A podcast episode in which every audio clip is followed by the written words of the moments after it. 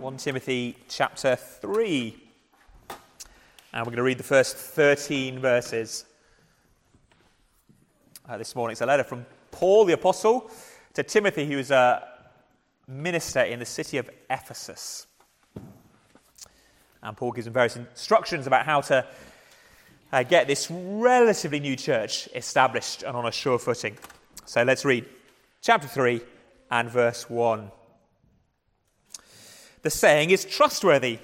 If anyone aspires to the office of an overseer, he desires a noble task. Therefore, an overseer must be above reproach, the husband of one wife, sober minded, self controlled, respectable, hospitable, able to teach, not a drunkard, not violent, but gentle, not quarrelsome, not a lover of money. He must manage his own household well, with all dignity, keeping his children submissive. For if someone does not know how to manage his own household, how will he care for God's church? He must not be a recent convert, or he may become puffed up with conceit and fall into the condemnation of the devil. Moreover, he must be well thought of by outsiders, so that he may not fall into disgrace, into a snare of the devil. Deacons likewise must be dignified, not double tongued, not addicted to much wine, not greedy for dishonest gain. They must hold the mystery of the faith with a clear conscience, and let them also be tested first then let them serve as deacons if they prove themselves blameless. Their wives likewise must be dignified, not slanderers, but sober minded, faithful in all things. Let deacons each be the husband of one wife, managing their children and their own households well. For those who serve well as deacons gain a good standing for themselves and also great confidence in the faith, faith that is in Christ Jesus. Let's pray before we look at that passage.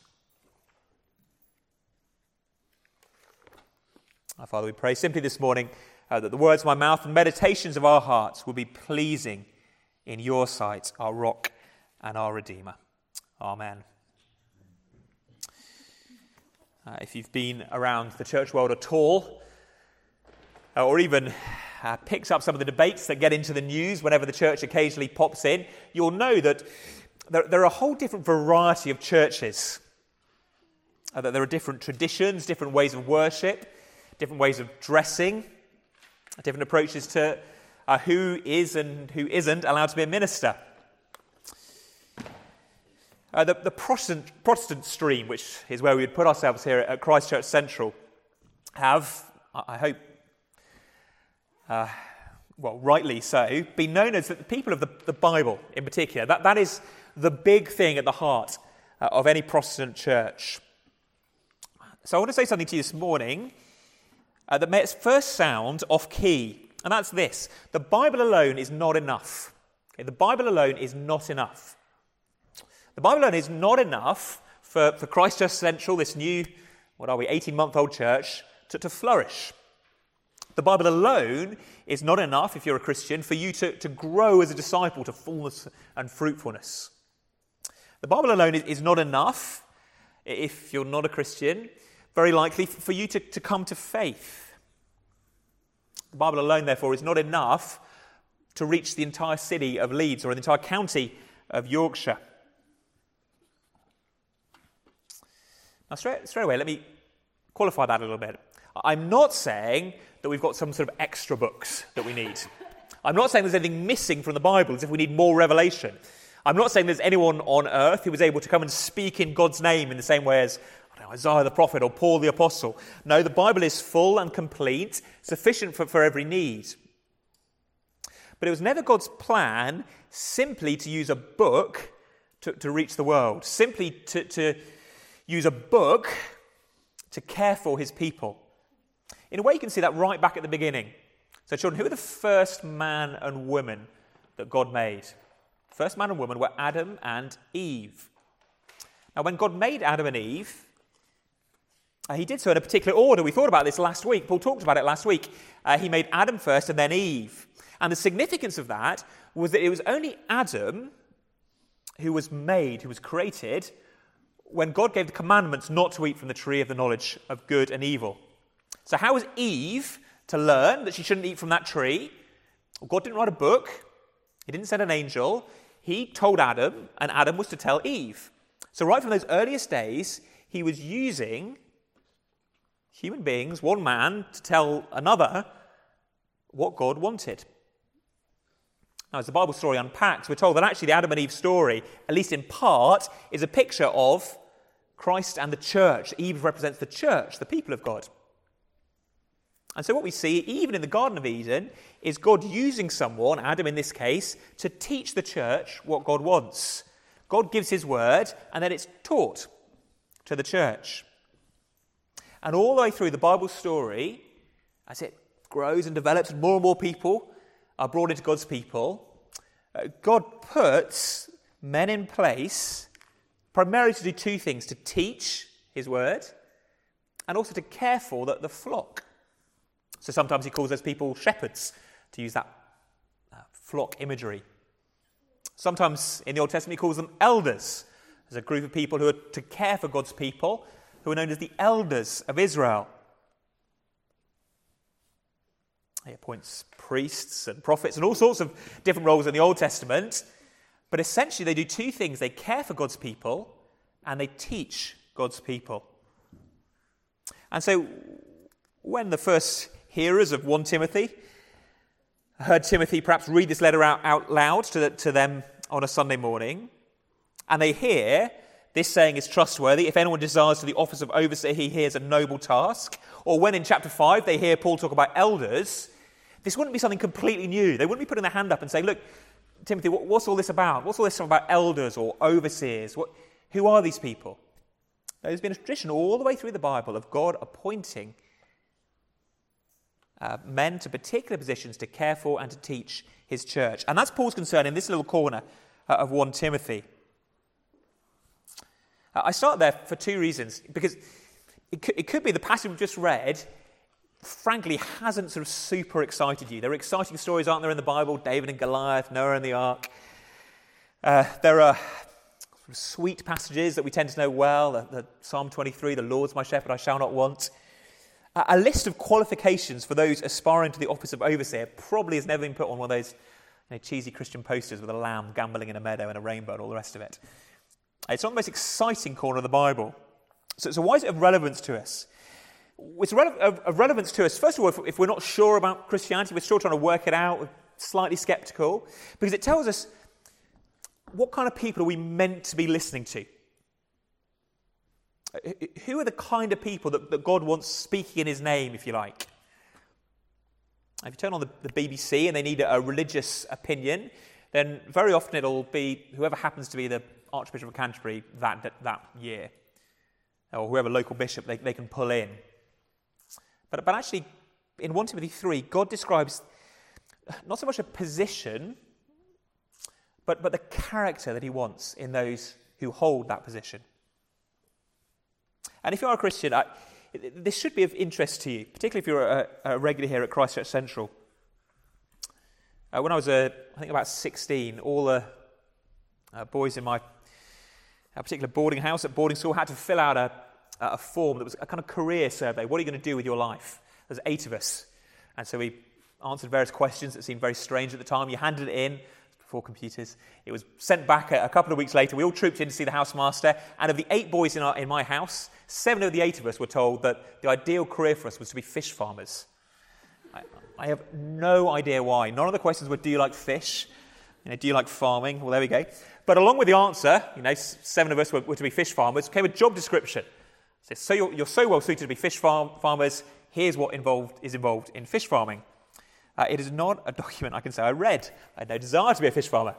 Uh, 1 Timothy 3 is not the equivalent uh, for us this morning. A job description for a job that, frankly, most of us don't potentially want.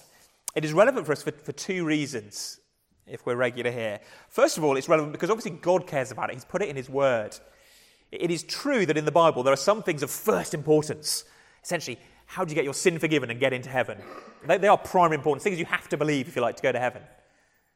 And there's lots of things in the Bible that, frankly, you don't have to believe to go to heaven. But that doesn't make those other things completely irrelevant. If God thinks they're worth including in His Word, then they matter. They might not be essential for salvation, but they'll be essential for something. He doesn't waste words. So if it matters to God, it should matter to us. But secondly, we need to identify the kind of people who would be right to put into these positions. These positions that are described here as overseers and deacons, They're not, they aren't paid employment positions. We might touch on this a little later, but this is not just dealing with the kind of people you might employ to be a minister. Uh, rather, these are the people who often will be members of the congregation but step into these roles to help care for and teach the church. So we need to know what we're looking for. At the moment, there's only one person in one of these roles. We have no deacons and one overseer or elder, which is me. That is not a healthy position. We need more. So we need to know from God's word what are the kind of people he's looking for for this role. So let's dive in. I want to ask three questions quickly this morning. The first is who are these? Who are these people? Who are these people? And there are two roles. Verse uh, 1, there's the role of overseer. And in verse 8, there's the role of deacon. Let's start with the overseers. The overseers, or if you've got an older translation of the Bible, it's um, episkopos, the bishop word.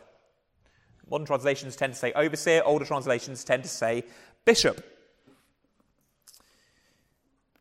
Now, these are the same people who Paul elsewhere in 1 Timothy will call elders. So in chapter 5, verse 17, talks about the elders who govern the church. Or if you just flick over the page, uh, in fact, a few pages, sorry, to Titus chapter 1, you'll see 2 Timothy comes after 1 Timothy, and then Titus chapter 1, we get a very similar passage where Paul talks about appointing these overseers. But just see how he writes in chapter 1 of Titus. So, chapter 1, verse 5, Paul says, This is why I left you in Crete, Titus, so that you might put what remained into order and appoint elders in every town, as I directed you. If anyone is above reproach, the husband of one wife, children of believers, not open to the charge of debauchery or, or insubordination, for an overseer. There's that word from 1 Timothy again, the bishop word. As God's steward, must be above reproach. See what's going on there? One minute he's calling them elders, the next minute he's calling them bishops or overseers. That's because they are the same role. Bishop and elder, shepherd, to use the language from 1 Peter, pastor, to use a sort of English version of shepherd, they're all the same role in the Bible. There's not a kind of ranking system where you start off as a, an elder and then you uh, kind of graduate to be a bishop or an overseer. They are the same role. It's a bit like if a, a head teacher called all the children. Children, imagine the head teacher called you all into assembly one morning and said, Children, I don't want you running in the playground. Pupils are not allowed to throw food at lunchtime. The pupils and the children are the same group, aren't they? You can say a bit later, well, look, I'm a child, but I'm not a pupil, so I thought it was okay for me to throw food. No, they're the same groups, the pupils and the children. It's just a different word for the same people. So in 1 Timothy, uh, these, this first office, if you like, this first role that Paul talks about, is that of the bishop or the overseer or the elder. Call it what you will. So that's the first role. What's the second one down there in verse 9? Well, deacons. It's actually just the word, the Bible's word for a servant. It's the same word you would use normally to talk about a servant. But here it is, if you like, an office, a role. It's not just talking about the fact that we're all meant to be servants in one sense, because there are qualifications to becoming this deacon Verse 9, they must hold to the mystery of the faith. Uh, they must be able to care for their families, and so on, so on. So, so both these roles, elder or overseer and deacon, although they're described using words that could just be used for a, an older person or a, servant, are, if you like, appointed roles, official positions, if you like, in the church as it's set up in the New Testament. So there are these two offices overseer or elder and deacon. If there are two offices, there are no more and no less. Uh, we're not free to, to just make this up when it comes to how the church is organized and looked after.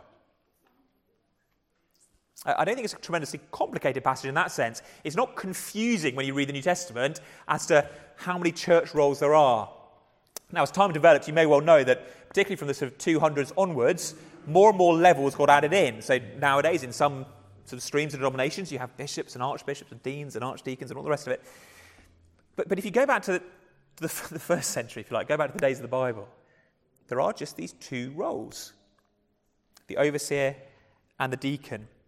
And so as we, we look to put them in place at, at Christchurch, we're not free to improvise. We shouldn't have fewer Well, that will take time to get there. We can't just rush and put the wrong people in the wrong places. But we can't have more either. Uh, 1 Timothy 3 is not a passage about leadership in general, but specifically about the two roles that God has chosen. And it's his house at the end of the day. At the end of chapter 3, he calls the church his house. And so he gets to decide the rules, he gets to decide how it's structured. And we need to listen, learn, and frankly obey. So those are the two roles. But what do they do? Second, that's the second of our three questions. What do they do?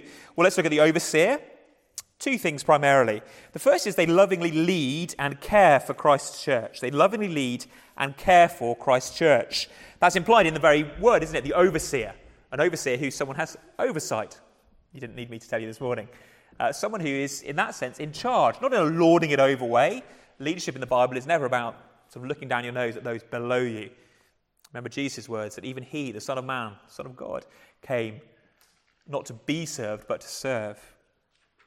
So it's not like in the world where you go up a pyramid and finally you make it to the top, you know, the best Christian gets to be the minister.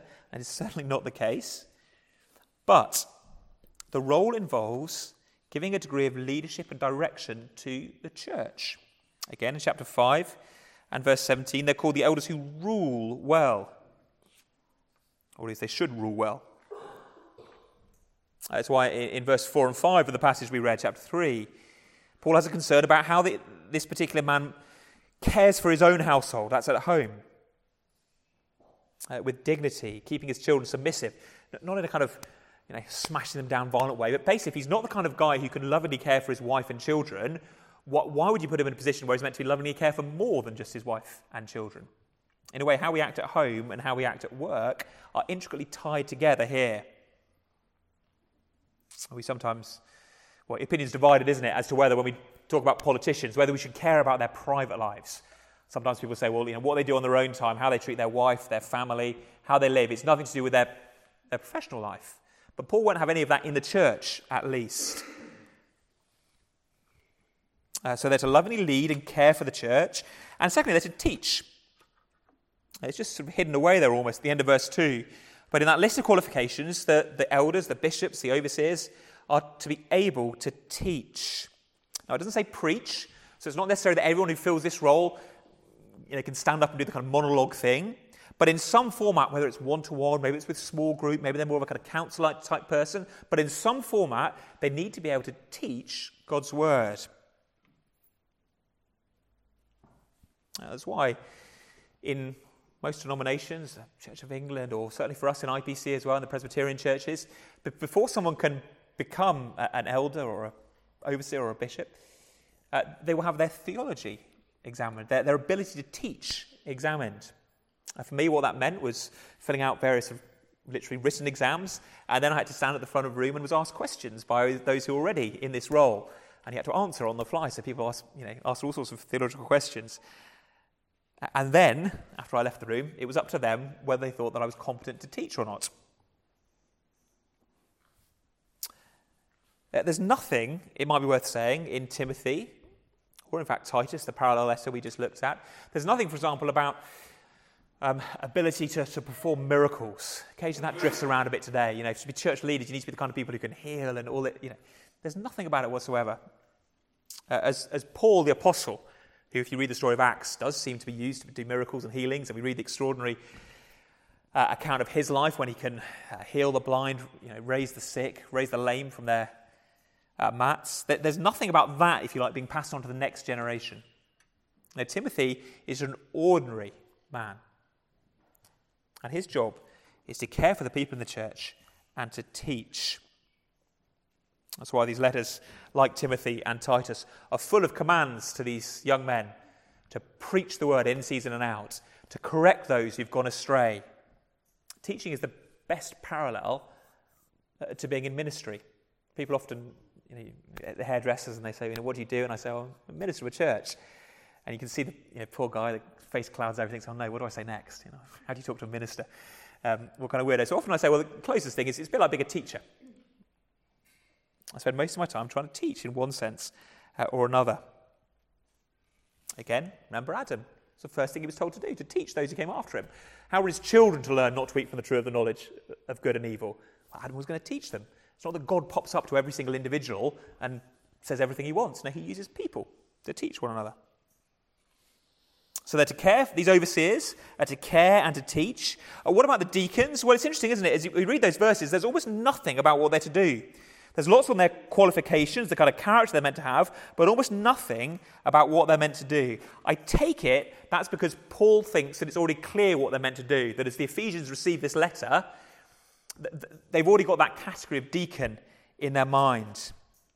Uh, and by far the most likely explanation of that uh, comes from an account in Acts 6. Sorry to jump around a little this morning, but if you just turn back to Acts chapter 6, you read what, what most people see as the establishment of the deacons for the first ever time. Acts chapter 6 is page 914.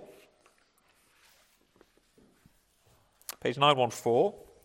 And we're right in the early days of the church. The church has just begun. It's been going for probably just a matter of weeks by now. We don't get of time scales as Acts goes on, but very early days. And the church is growing fast. Okay, lots of people are becoming Christians. And you've got the, the 12 disciples, the 12 apostles, and that's about it.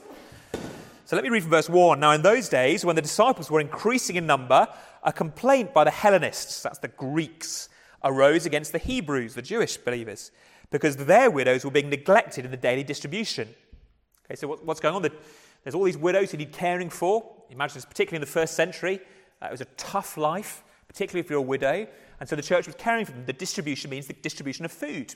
They were gathering food in and then giving it to those who needed it. And those who were Greek were saying, well, look, we're being neglected compared to those who are Jewish ethnically. So, verse 2 the 12, the 12 apostles, summoned the full number of the disciples together and said, It's not right that we should give up preaching the word of God to serve tables. Therefore, brothers, pick out from among you seven men of good repute, full of the Spirit and of wisdom, whom we'll appoint to this duty. But we will devote ourselves to prayer and to the ministry of the word. See what the apostles are saying? The apostles who, in this, at this stage, are acting like the overseers, the elders, teaching, praying. Uh, they say, look, we've got to care for these widows, but we just haven't got the capacity to do it. Or rather, if we start doing that, we won't any longer be able to teach and pray as we ought to. Therefore, pick seven men of good repute. And they can be in charge of caring for the needs of those in the church. So these seven are chosen, and that becomes their role. Uh, the word servant is the word deacon. And so most people understand this as a sort of informal, if you like, or the, the beginning of the diaconate, the, the deacons. They do two things, therefore, deacons. Uh, first of all, they're servants. They, they care particularly for the, the practical needs of the church. Uh, they care for those in need physically, they look after the sick, they help those who are struggling financially. They, they have that oversight of those in particular physical need. But they're also, to use someone else's phrase, shock absorbers, if you like.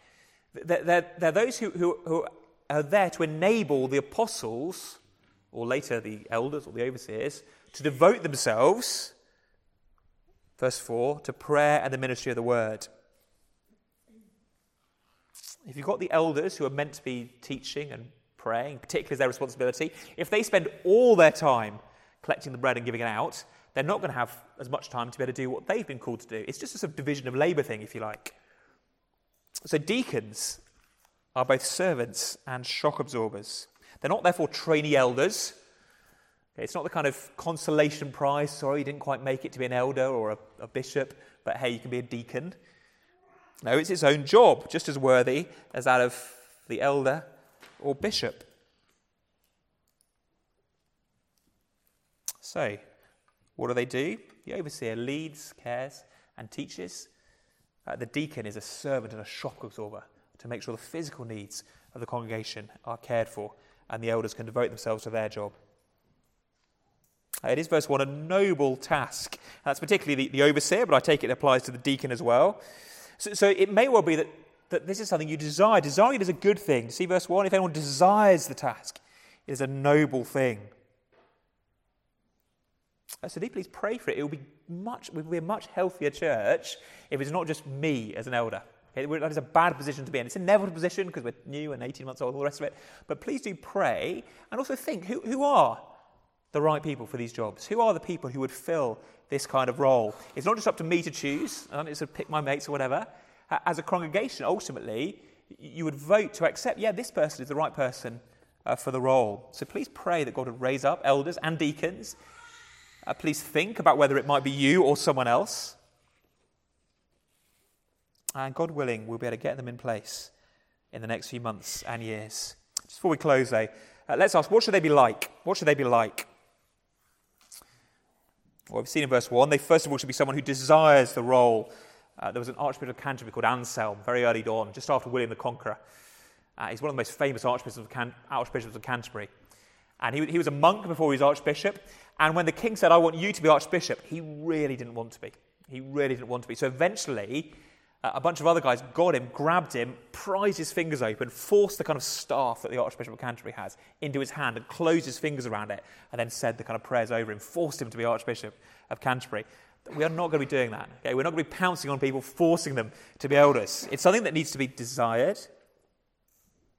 And the primary qualification there is character. As you read through the, uh, the passage, there's very little about ability. Yes, they have to be able to teach, but after that, it's character, isn't it? Above competency. They need to be self controlled in regards, well, to alcohol. They're not given to, to much drink. Uh, in regard to their sex life, married to one woman, not many, not an adulterer. I don't think that means you have to be married, by the way. It just means if you are married, it's to one wife, not many. Uh, control their temper. They're not to be quarrelsome or violent, but rather gentle. Uh, control their attitude to money. They shouldn't be greedy. That's particularly with the deacons, who may well oversee a lot of the finance of the church. It'd be wrong for them. They're the kind of person who's a bit too keen on seeking a pound here or two, you don't want to put them in charge of the finances. Uh, we've seen already that as, w- as well as being self controlled, uh, they're to be family men. Uh, the church, in that sense, is an extended household. And so, how someone treats their family is going to be a good clue to how they would treat God's church. They're also to be experienced. In verse 6, he must not be a recent convert, or he may become puffed up with conceit and fall into the condemnation of the devil. On the whole, there's probably a reason why one of the Bible's terms for church leaders is elder. Now, there's no rule. The Bible doesn't say anywhere you've got to be however many years old. But it's, it's just interesting. What's interesting to me, anyway, um, that many of the kind of famous Bible uh, characters began their ministerial work at about the age of 30. So Joseph became prime minister of Egypt at 30. David became king at 30. To be a priest in the Old Testament, you had to be 30. Jesus' ministry began at 30. It's not old, is it? 30. Uh, but it is at least not, you know, not super young. There's no rules but at least not a recent convert. I wonder if at times we sort of rush people through. You go to university, perhaps get involved in the Christian Union, and then pop out and work for a church, and a year or two later you're suddenly in ministry, and actually you've never had any experience of life, uh, never had any time to grow up. Uh, you're 26 and you're a minister. I wonder if Paul would say, just hold on a little bit. Uh, give people time to grow, and you'll see their character. It's important, therefore, they're respected inside and outside the church. Verse 7 even those who would say, look, we're not Christians, but we can see this is a, basically a decent bloke. Okay, he's not greedy, he's not drunkard, he can control his tongue. So we don't believe what he preaches, but we can see why uh, you would put him into that position. It's very similar for deacons, so we won't pick through that. Two things slightly different. Verse 9 they don't have to be able to teach, but they do have to hold on to the mysteries of the faith. Uh, therefore, a, a deacon is not examined in the same depth on their theology, for example, within our own denomination. They have to hold to the kind of core truths of Christianity, but they don't just believe everything in the same sense as an elder. And in verse 11, there's just a little bit of debate. I can't go into this now, but last week we touched on the fact that that overseer role, the bishop role, or elder role, if you like, is a male role. Uh, what about deacons? Well, in, in, verse 11, their wives likewise must be dignified, not slanderers. There is some debate here because in Greek, the language of the New Testament, the word wife and woman is the same. There's not a distinct word for wife, woman, or husband uh, and man. So it may well be in verse 11 that it's women also, as in women deacons, deaconesses, if you like. I'm going to get into the debate. Uh, it's safe to say that in the particular denomination we're a part of, then women serve as deacons as well uh, as men, and that is part of the reason. But the descriptions are very dull, aren't they? If, if we're honest, just pretty dull. These are just ordinary characteristics of Christians. None of us are meant to be angry. None of us are meant to be drunkards. None of us are meant to uh, be running after many women or many men. We're all meant to be hospitable. We're all meant to be gentle rather than quarrelsome. Someone said that, the, that what you want for elders are vanilla men. Hey, what's the most boring flavour of ice cream? Vanilla, exactly, yeah. Exciting flavours like chocolate and toffee and butterscotch. Vanilla is the boring flavour, isn't it? And in some ways, it's just vanilla men. They're not, they don't have to be superstars. They don't have to be sort of set the world alight when they teach or preach. Sort of massive relief. Uh, just vanilla, boring men who will be faithful, do a job, and not bring the church into disrepute. That's why pray, you're to pray for them because there is an enemy attacking twice in verse 6 and 7. We're told about the devil trying to take down these leaders, ensnare them. So please do pray for those in leadership in the church. It is ultimately for all of our good. Because the qualification list there really is, is Christ likeness. That's what Paul is saying. They need, in, as best they can, to be like Christ. Ephesians 4, he writes to the same church, the church in Ephesus, and says, Look, actually, all these elders and deacons, they are gifts to the church. I don't even think of church leaders in that sense, spiritual gifts to the church. Uh, right from the days of the Old Testament, uh, God promised that as part of, part of the new covenant, the day of great blessing, He would send not just the one good shepherd, Christ, but also many other under shepherds to care for His people. Because that is His desire. He wants to care for His people. Uh, he promised, I will give you shepherds after my own heart who will feed you with knowledge and understanding. That's Jeremiah 3. God wants us to understand more and more about Him. He wants to know us and us to know Him. He wants us to be cared for. And that, in part, is why He's given us not just the Bible, but also the church with its leadership. The two go hand in hand. Of course, the, the, the men and women who fill these roles sit under the Bible. The Bible is the authority because it's the Word of Christ. They're not equal in that sense. But the Bible alone is not going to do anything, is it? It's going to sit. God has given a second gift, which these elders or overseers and deacons, in order to feed us. Why did Christ come? Well, he came to forgive us, to lay his life down for us, to cleanse all our sin, and then to gather us to be a people who know him in increasing measure. That is the goal of salvation. That's why God's church is called a household, a family.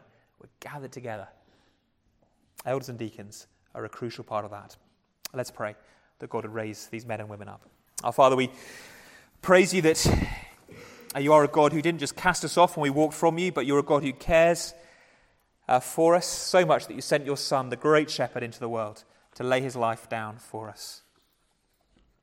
Uh, we praise you, Lord Jesus, that you are the good shepherd, that you are the true apostle, the one sent from the Father uh, to preach the good news to us. You are the true evangelist uh, who brings us the gospel. You are the true deacon, the true servant who gave his life as a ransom for many. You are the older brother.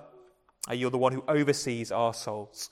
We thank you ultimately that we are safe in your care. But we do pray that in your kindness you would raise up men and women to fill these positions here at Christ Church Central uh, in order that we might better know you, in order that you might feed us through their ministry, in order that we might worship you heart, soul, mind, and strength. We ask in your name. Amen.